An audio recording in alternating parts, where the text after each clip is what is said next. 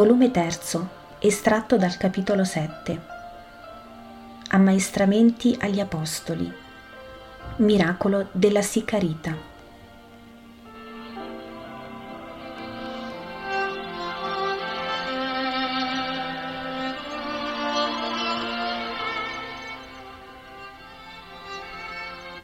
Gesù cammina avanti, solo. Dietro gli apostoli bisbigliano fra loro e non mi pare che facciano veramente delle lodi al Maestro, il quale ad un certo momento si volge di scatto e dice Chi guarda i venti non semina e chi sta a guardare le nuvole non miete mai. È proverbio antico, ma io lo seguo e voi vedete che dove voi temevate per versi venti e volevate non sostare, io ho trovato terreno e modo di seminare. E nonostante le vostre nuvole, che vi sia detto non è bene le mostriate là dove la misericordia vuole mostrare il suo sole, io sono certo di avere già mietuto. Ma intanto nessuno ti ha chiesto miracolo, una fede molto strana hanno in te. E tu credi, Tommaso, che solo la richiesta del miracolo provi che vi è fede Sbagli, è tutto il contrario. Chi vuole un miracolo per poter credere è segno che, senza il miracolo, prova tangibile, non crederebbe. Invece chi dice credo sulla parola altrui mostra la massima fede. Sicché allora i samaritani sono migliori di noi, non dico questo, ma nella loro condizione di menomazione spirituale hanno mostrato una capacità di intendere Dio molto più dei fedeli di Palestina. Questo lo troverete molte volte nella vostra vita e ve ne prego. Ricordate anche questo episodio per sapervi regolare senza preconcetti verso le anime che verranno alla fede nel Cristo. Però perdona Gesù se io te lo dico, mi pare che con tutto l'odio che tu hai dietro sia nocivo per te creare nuove accuse. Se i sinedristi sapessero che tu hai avuto, ma di pure, amore, dice Gesù, perché questo ho avuto ed ho Giacomo. E tu che sei cugino puoi capire che io non posso avere altro che amore. Ti ho mostrato che non ho che amore anche per chi mi era nemico fra quelli del mio sangue e del mio suolo. E dovrei con questi, che mi hanno rispettato pur non conoscendomi, non avere amore? I sinedristi possono fare tutto il male che vogliono, ma non sarà la considerazione di questo male futuro che chiuderà le dighe del mio amore onnipresente e onnioperante. Del resto, anche lo facessi, non impedirei al Sinedrio di trovare nel suo odio le accuse. Ma tu, maestro, perdi il tuo tempo in paese idolatra, mentre tanto luogo in Israele ti attende.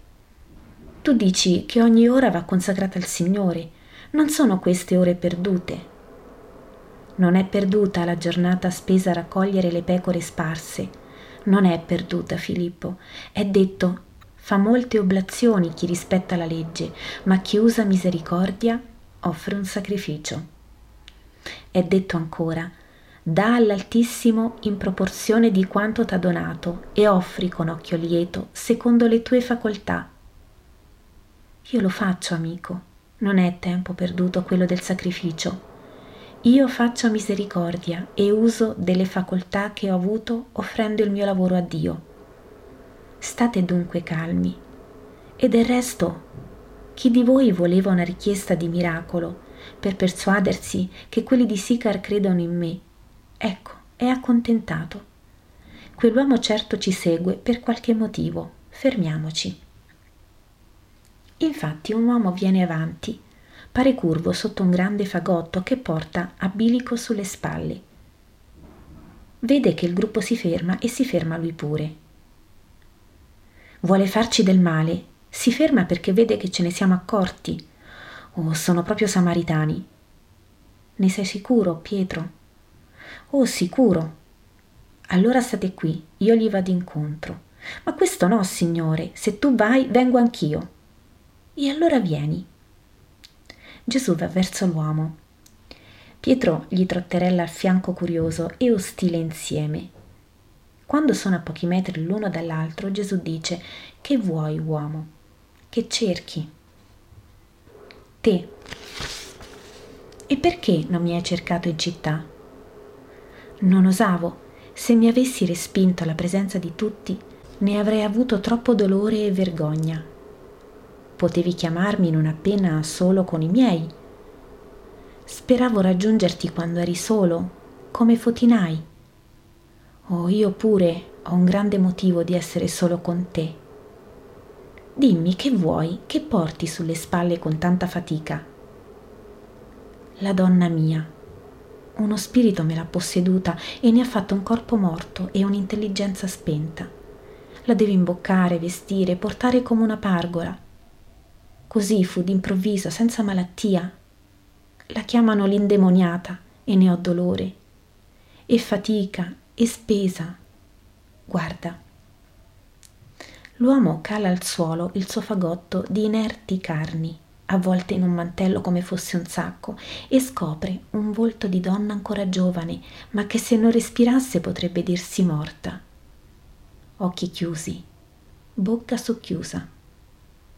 Il viso di uno che è aspirato.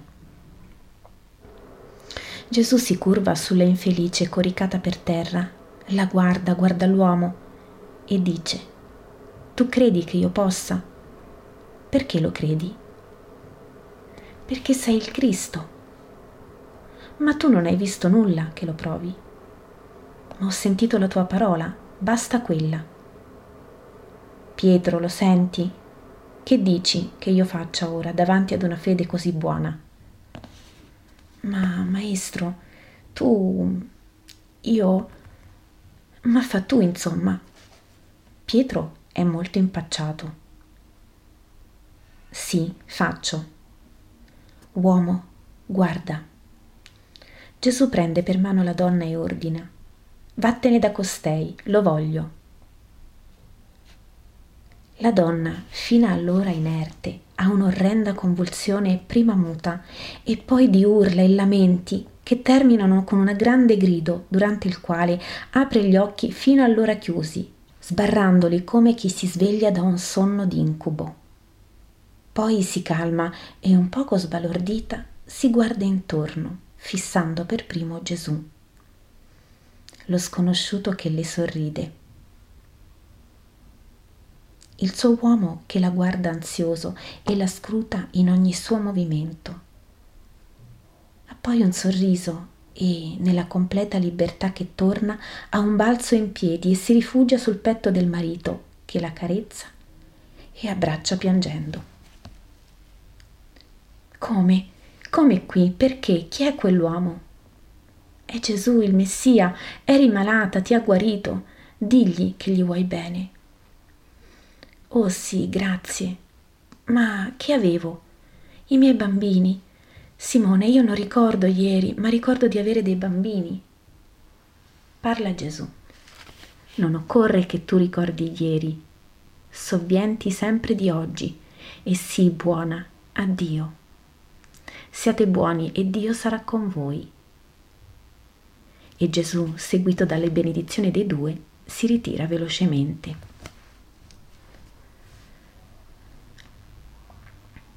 Quando raggiunge gli altri rimasti addossati alla siepe, non parla loro, ma parla a Pietro. E ora, tu che eri sicuro che quell'uomo voleva farmi del male, che dici? Simone, Simone, quanto ancora ti manca d'essere perfetto? Quanto vi manca? Avete, meno la palese idolatria, tutti i peccati di questi, e in più la superbia di giudizio. Ora prendiamo il nostro pasto. Non possiamo giungere dove volevo prima di notte. Dormiremo in qualche fienile se non troveremo di meglio. I dodici, col sapore del rimprovero nel cuore, siedono senza parlare e mangiano le loro cibarie.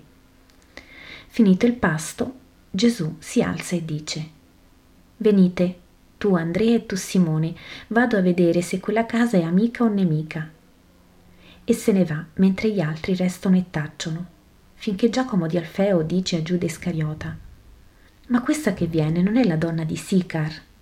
Sì, è lei, la riconosco dalla veste, che vorrà? Andare per la sua strada, risponde Pietro imbronciato. No, guarda troppo noi, facendosi solecchio con la mano. L'osservano finché s'aggiunge vicina e dice tutta sommessa. Il vostro maestro dov'è? Via, perché ne chiedi? Avevo bisogno di lui. Non si perde con le donne, risponde asciutto Pietro. Lo so, con le donne no, ma io sono un'anima di donna, che ho bisogno di lui. Lasciala fare, consiglia Giuda d'Alfeo e risponde a Fotinai. Aspetta, fra poco torna. La donna si pone in un angoletto della via che svolta e sta ferma e zitta mentre tutti la trascurano. Ma Gesù presto torna e Pietro dice, Eccolo il maestro, digli ciò che vuoi e spicciati. La donna neppure gli risponde, ma va ai piedi di Gesù e si curva fino al suolo, tacendo. Fotinai, che vuoi da me? Il tuo aiuto, Signore, sono tanto debole, non voglio più peccare ho già detto questo all'uomo. Ma ora che non sono più peccatrice, non so più nulla. Il bene io lo ignoro. Che devo fare? Dimmelo tu, io sono fango, ma il tuo piede pure calpesta la via per andare dalle anime. Calpesta il mio fango, ma vieni all'anima mia con il tuo consiglio. E piange.